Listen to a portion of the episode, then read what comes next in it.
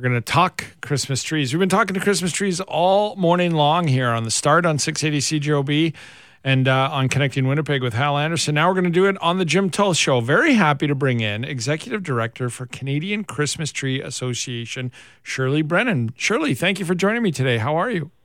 I'm great, thank you, and thank you for having me. Is this truly the most magical time of the year for you, and given what you do? This is the most magical time of the year, although Christmas is 365 days a year in my office. I bet. Yeah, that's what. Well, you know, let's get into that. Um, I didn't know you existed, so I apologize. But now that I do, I could see us becoming very good friends, especially on this program. Canadian Christmas Tree Association. What is it that you do? So I am responsible to do all the political and the publicity for our industry. Plus, I sit on boards to represent all provinces in Canada. How vastly different is the Christmas tree um, business and and uh, the growth and the manufacturing and the growing and the planting of them uh, across Canada? It it is huge. So primarily in the um, eastern provinces, so um, uh, including Quebec, Quebec, uh, um, New Brunswick, and Nova Scotia, they are primarily wholesale. So they're the ones that supply the growers with pre-cut trees. In Ontario, the prairie provinces and BC are primarily you cut, where you come to the farm and you cut your tree. Wow. So uh, this is what we're wondering. Like we did a story today on Connecting Winnipeg earlier uh, with Hal Anderson about Christmas trees arriving today from Quebec, and I think most of us. Uh, I think some of our listeners are like me and go, well, we have forests here in Manitoba, and and and why are they coming in from Quebec? Uh, how does the industry work? How does most of it work? Where does supply come from, and and how does that all sort of get done? Okay, so for, you mentioned you have forests in Manitoba. So the difference is uh, Christmas trees are grown as a crop. So like any farming commodity, um, it is it, it is a crop. And in Quebec, they primarily grow fir trees. So a lot of areas in Canada can't, the climate or the soil is not conducive to growing fir trees. So that's why uh, you will see trees being unloaded that come from Quebec and the eastern provinces. And and, I, and so yeah, go ahead. No, no, finish, please. I didn't mean to cut you off. And and so that's why you see uh, whether the trees come from Quebec, whether the trees are shipped from BC to Manitoba, you're going to see a vast majority of different trees and species come in. And that's why I wanted to say, like, I, I mean, I'm no Christmas tree expert by far, but I think some of us just believe that, oh, they come from any forest. Like, there are specific trees that are Christmas trees. Yes, so the popular tree is is the Fraser fir, and then we have, but there's a whole set of fir trees that people don't maybe aren't used to hearing about, like the concolor or the um, Canaan fir. Or the balsam fir is another popular one. Um, the Douglas fir. So there's so many fir trees. So you may think that you're looking at, uh, you know, a, a Fraser fir, and it, it could be a different species of fir trees. But then there's also a huge amount of different uh, spruce trees too that people will bring in and have for their uh, Christmas tree as well. So there's lots of variety out there for people to go out and, and enjoy Christmas with that fresh natural tree. Uh, how has the industry been the past couple of years? Because we, I believe, even last year had a bit of a shortage here in Winnipeg in the city limits. Yeah, so what we're seeing is in 2015, our industry was a $53 million industry, and in 2020, it was a $100 million industry. So part of that was because people were staying at home and they were enjoying family time. So, and then things started to open up a little bit with the pandemic. So everybody went out to farms and got real trees. So that was a good news about um, the pandemic. Uh, but we're, we were always seeing a steadily increase. Now, when we say shortages, what happened? What, what is happening is um, the demand has has certainly risen, but we've also seen in the last 10 years where we've lost 20,000 acres of potential Christmas trees that in the past have been Christmas tree farms and growers. And that's equivalent to 30 million trees. So that attributes to um, maybe not getting um, enough trees. And what's happening is retailers are getting trees in. They just may not be able to increase for the demand of the people that that want it, or they're not getting the species that people are used to having. And why is that that they lost that many? Um, retirement, death. Um, the the age the age of a Christmas tree farmer is anywhere between um, 68 and 85 years old. So, uh, and and we got to remember that a tree takes 10 years to minimum 10 years to grow. So, you don't get to reap rewards for 10 years. And, you know, a lot of people don't want to wait the 10 years. And it's like any farming commodity. We are seeing less and less young people going into the uh, farming industry. So, on a totally side note, would you advise a slightly overweight 50 year old male to get into the Christmas tree growing business? I would advise anybody to get into uh, the um, Christmas tree industry, growing industry.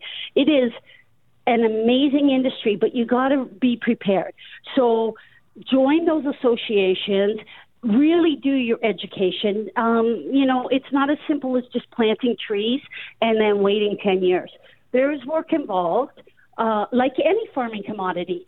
And so just just do the education, but we are we are getting more and more people since the pandemic, and people are working remote again. Uh, since then, we are getting more and more younger people calling us about it. And when I say younger, that's 55 and up. Right. And I don't know why I describe myself that way. Weight has nothing to do with Christmas tree growing, obviously. So, well, um, but but being outside and being physical, yes, you know, it it you know what a great way to shed a few pounds. In many ways, this could. In many ways, this industry could change my whole life. Should I venture into it for sure? Surely. Um, I'm having fun with you, of course, but that that's an important part of it too. The average age of the Christmas tree farmer, but also the fact that it's ten years for a Christmas tree to develop. That's a commitment. Yeah. yeah, it is a commitment, and you know, once you once you planted those trees, you you're in it, right? It's right. not like you're going to because you've already invested that those dollars. So it's it's a labor of love. What is the pricing um, uh, affected by all of this? By the lack of trees, by the the the however many people wanted one, as opposed to maybe the plastic version in during the pandemic. Uh, the idea that you know, I think more and more people are going to want a real one w- with the fact that they can get out more and do a little bit more things right now. Uh, how has pricing been affected uh, lately? So this year we're going to see probably about a 10% increase. Now, having said that, a 10% increase on the tree, but you just said earlier that um, trees were being delivered from Quebec. The cost of transportation has risen so much that that is also going to impede the price in in places like Manitoba that are bringing in trees. But we're forecasting about a 10 to 15 percent increase, and that is solely because of the increase in the cost of running our farms. Like, for instance, fertilizer went up 25 percent this year, and a lot of farms are seeing a huge increase in um, insurance. So we are certainly seeing costs related to our farms really increasing. Indeed. This has been fascinating. I'm so happy we had you on, Shirley. Um, what is the most popular brand? I just got a text from a friend who's listening and said he's a big fir fan. Um, what is the most popular Christmas tree? So it, it's the Fraser fir. Uh, but if you can't find the Fraser fir, balsam fir, Canaan fir, concolor fir. The fir trees hold their needles, retain it a little bit longer. Um, but the spruce, I just think the spruce and pine have the strongest Christmas smell. Any final words on this uh, as we head into the holiday season that you want to get out to our listeners? Yeah, um, when you get your tree, you're going to make a fresh cut on it and put it in water. But if you're going out to get your tree and you're you're not going to put it up right away, keep it out of the elements of the wind and the snow, but keep it cool. Don't bring it in if you're not going to put it in water right away. Don't put it in a heated garage if it's not going to be put in water. And then water that tree and it'll last beautifully right into the new year. I do want to Todd uh, that's a great point. How often do you water a tree once it's set up in your house? I think that's important. I water mine every day.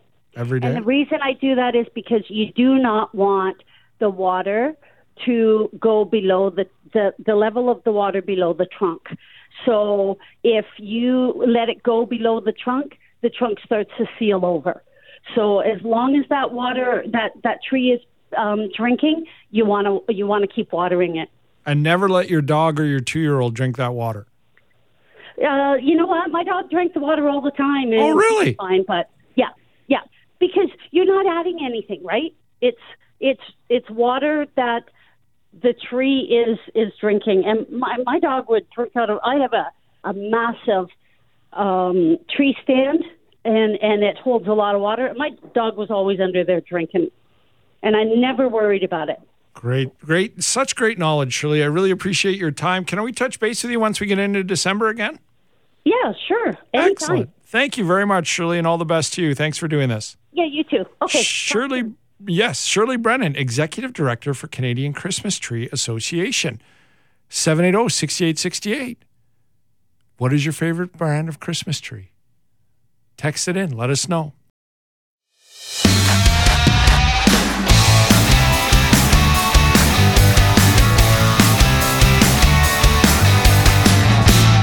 Now, to get Rob, we had to go all the way to Mexico because that's how Rob Gale rolls these days. How are you, sir? Good afternoon. How are you, buddy? I'm well, thank you. Live at the beach. Is this literally on the beach in Mexico? I have my feet in the sand. I didn't want to tell you that, mate. The sun beaming down on me. I look like a red lobster, but all is well. I've got Terry Apostle beaming uh, smile alongside me on the beach. Life is good, my friend. Well, I was going to say life is good and uh, tell Terry that we're not happy with the weather here, but we'll move on uh, to talk some beautiful He's game not happy with the weather. as well. Um, let's talk about this team Canada. Uh, hi. Uh, let's talk about this team Canada and uh, how many of the players on the current roster in Qatar that you, you have coached at one point or another? I have been lucky enough to coach 16 of those 26 guys um, over the years.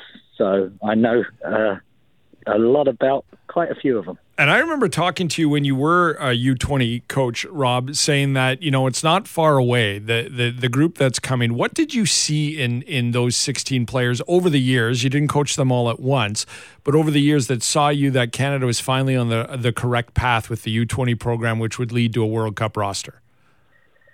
Yeah, I think um, we we were lucky. We qualified for two under seventeen World Cups, um, which obviously gives the players some some experience of getting there and what it takes and playing against teams outside of Concacaf. But then with that next couple of under twenty groups, you really start to see players that you know were getting a lot of interest. Alphonso Davies, Jonathan David. Um, the general level of play from the MLS Academy programs had gone up. We were getting players with greater skill sets at a younger age, I would say. And then our job really was to get them to believe that they could compete at, the Canadian level. And we worked on the sort of DNA of what Canada could become, you know, rather than just hard working, you know, the guys from the north who are going to be tough. We really felt that we could go out and compete with teams and did so at the youth levels. And then obviously, a lot of them have gone on into great full time environments, MLS, overseas, uh, and they've just blossomed from there, which is all credit to them. And how much of the style that needed to be changed from you know over the years, and and, and the Concacaf, I don't know if if you're not a follower of the beautiful game, and especially Concacaf, it, there's so many different styles of, of soccer being played around the world. But Concacaf is like, I did Canada have to get tougher? Did they have to get more physical? What kind of style needed to change once you saw the talent was there at that young age? Yeah, I think the best way to describe it is we were so naive, you know, game savvy when you go down to Mexico and Honduras and El Salvador, and, and these guys are playing. It's their their route out of the life they're in, really, and they're they're streetwise. They've grown up playing for, you know, bus fares home, really, on the playground, and we got very nice, you know, good kids. A lot of, I mean, there's been all, various backgrounds, of course, but the lifestyle in Canada compared to what we were facing um, was very, very different. So, yeah, it was growing up and, and becoming more worldly wise. And I think John Herdman did a real good job when he took over. One of the first conversations we had was, you know, what lessons have you learned from CONCACAF? and what do we need to take in, and things like bringing Mexico into play in Edmonton instead of Montreal, where there's a big Mexican population that might support Mexico in the past, you know, and bringing them in in the deep freeze and how to navigate travel and what lessons you could learn to help qualify and become a little more easier, or at least – a bit more of a level playing field. I don't want to discredit Herdman at all. I think he's done a fabulous job with just that mentality around Canadian soccer for the men, and much like he did with the women to, to be able to compete. But that has to start at that level where you were seeing a lot of the players as well when they were 16, 17. Like the old adage of dreaming and, and understanding that it's attainable if you if you can get there. That that was part of the battle with the skill that had because Canada's always had skilled players. Yeah, and I think you have to have the confidence and the mentality and the attitude to, to believe that. And we went into places like England, as you know, and said, let's give it a go. You know, I don't care if they've got Marcus Rashford making his debut. Let's, let's go out and play them. Let's go toe to toe. And you have to give the players the confidence in themselves uh, and the belief to go with the talent. Uh, and, and that's our job as youth coaches to sort of hand them along the way and try and pass on some lessons on their journeys. But I mean, if you look at the, the talent we've got now and, and the array of environments that players are in, and players like Milan who are in the, you know, in Europe and doing fantastically. Atiba Hutchinson, it's so great to see him there, right? And those experienced players now are, are molding those young, talented ones and sharing the lessons of the past and, and really building into this new Canada that we're seeing. Uh, what do you make of this side, uh? What do you make of them against the rest of the world now that they're there? I think we can compete, mate. Look, Saudi Arabia pulled out a result this morning, and uh, you've got to go in there with that belief that anything can happen. I think, uh, you know, on, on one-off occasions, which each of these games are, we could we could cause an upset in any of the group games. Obviously, Belgium is very, very tough, and the likes of Kevin De Bruyne they've been there and thereabouts and, and into previous World Cups. And I think that's maybe the thing that we haven't learned at this level yet is what does it take to compete at a senior World Cup? Because you see the enjoyment, the team bus, the excitement of being a World Cup, and then you've got to be able to knuckle down and perform on the field. So if there's if there's one thing that may affect us, it's it's playing the occasion and not the opposition, and just everything that goes with being a World Cup. I know they're not just happy to be there; they want to show that they can perform. But one thing wanting to, and another doing it at this level, which Belgium have done consistently. Uh, but I think Morocco, an aging Croatian team, I think we've got an opportunity with the talent that we have to to go out and cause an upset.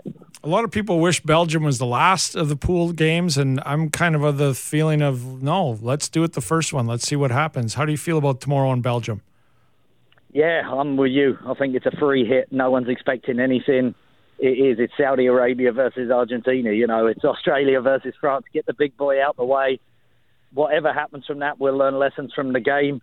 Uh, if we get something out of it, it's just going to continue the belief and the sailing. If it's not, I think John will draw a line under it very quickly and say, you know, these next two teams are a lot more in reach in the world rankings and and on paper, really, with the talent. Um, you know, Morocco's got some great attacking talent like Ziyech, etc. Luka Modric and the boys with Croatia, but across the squad, I think we, we can feel that we can compete with them. So I think three hits tomorrow, go out, play, and enjoy the experience and, and, and see how we compete.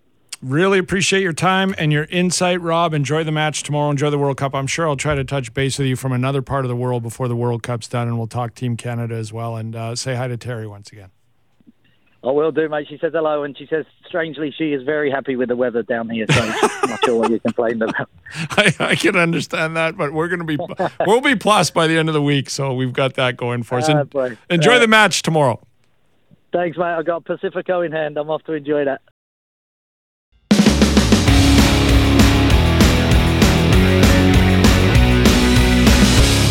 Team wrapping up today, cleaning out their lockers, some injury news, and the final coaches show tonight at 7 on 680 CJOB with Derek Taylor, voice of the Bombers. He joins me now. Derek, you made it home?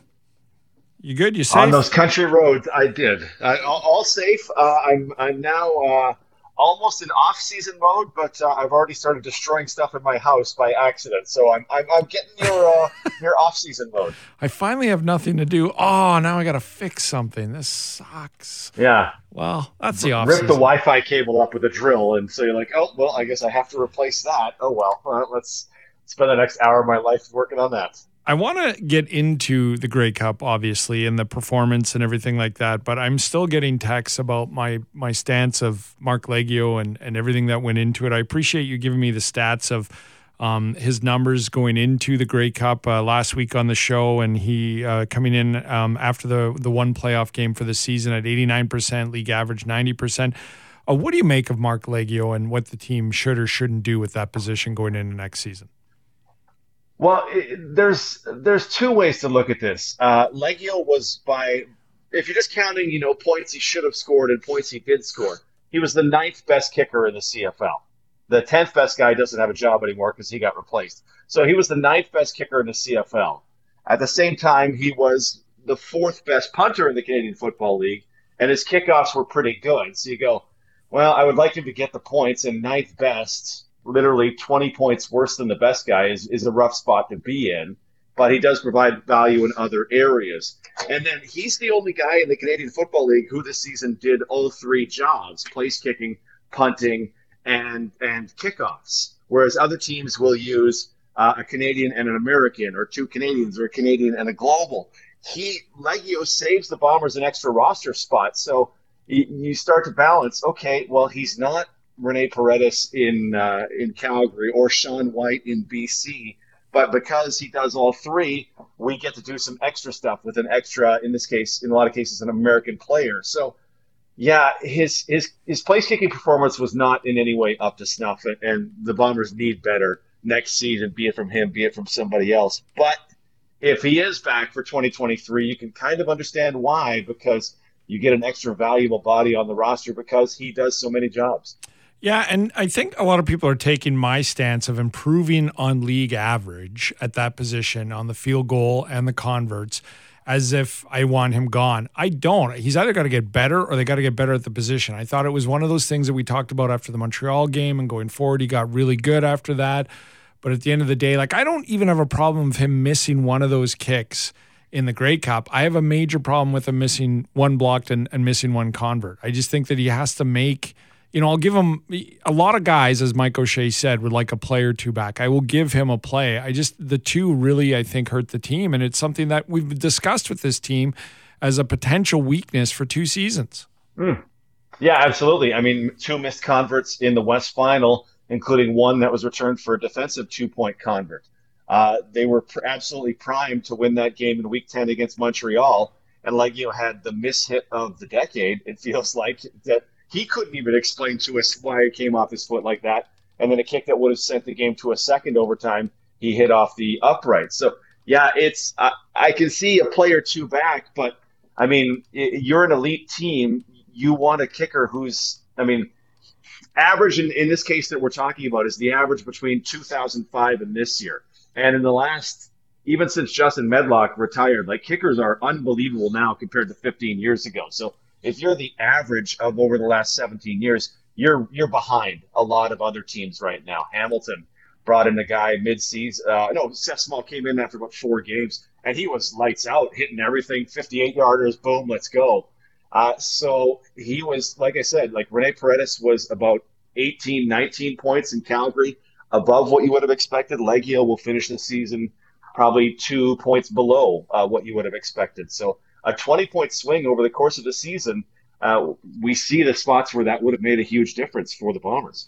Indeed. Uh, Derek Taylor, voice of the Bombers, joining me here on the 680 CJOB Jim Toth show. He'll have the coaches show, the final one of the year with Mike O'Shea at 7 o'clock as part of the 680 CJOB sports show with Christian O'Mal. Uh, let's get into the game itself. Um, was it just a matter of the Bombers not firing on all cylinders in several key positions, or do you give Toronto a lot more credit than some people are? I I think of it as the Bombers not firing in, in key positions. Like uh, Zach Collaros' Western Final wasn't a great game. He had one pass picked off and two others that should have been picked off. This game, he had one pass picked off and he had three more that you go, oh, I don't, I don't know. Uh, Henoc Muamba dropped right into his line and almost took that ball away. And Dal- Dalton Schoen had to break one up, and Jamal Peters had his hands on on another one. To go, what is something's happening here? I don't know if this is if I feel like Henoc Muamba was showing him the the Argos middle linebacker who won most outstanding or most valuable player in the Canadian award uh, in the Grey Cup. I feel like maybe Muamba was doing some stuff that Collaros had never seen before, or was absolutely freelancing, and that's why Collaros had never seen it before. Because to see Zach put the ball in harm's way so many times in a single game is is shocking. Uh, because you certainly have the receivers to to make those plays. Nick Demski only gets three targets. Some more would have been good had they presented themselves. The run game was working well. The uh, I'd have to go back and look to fully remember how the offensive line was, but Toronto was able to get to Zach in spots for sure. Um, I, I, don't think the defense was that bad till Chad Kelly came on and, and made a couple of plays, like the scramble for 20 yards after the big return. So yeah, I I just look at this and go. Doug Brown brought it up in our post game show. Is Zach does he struggle in cold weather? And I feel like I have to spend you know two to five hours of my life digging into that and going, what what are his numbers in cold weather? Because Western Final, um, the West Final last year, those conditions were atrocious. Though Zach was actually pretty good despite three interceptions. But uh, yeah, there something something happened that Toronto perhaps did to Zach with their solid defense that he was not uh, MOP level in that game. Yeah, it's uh, it's fascinating to delve into it with Mike O'Shea tonight on the Coaches Show as well. Um, what's your feelings going into this off season overall? I mean, it's not the the result they wanted after a spectacular year. They have won two in a row. It would have been outstanding to sort of do the three-peat. Uh, where does this team headed in the offseason in your mind? Well, Zach's already signed through 2025, so you have the best player in the league under contract. That's great. Uh, Three Down Nation has reported, uh, gosh, at least a week ago, they're in negotiations with Willie Jefferson. Uh, I think they're in negotiations with Jermarcus Hardrick as well, and I would pres- I haven't asked Stanley Bryant, but I would presume Bryant. And you'll see you'll see some guys get signed before the end of the calendar year, just because of the way the salary cap works, and then get to work on the other guys. There's a lot of virtually let's see, the entire offensive line is a free agent.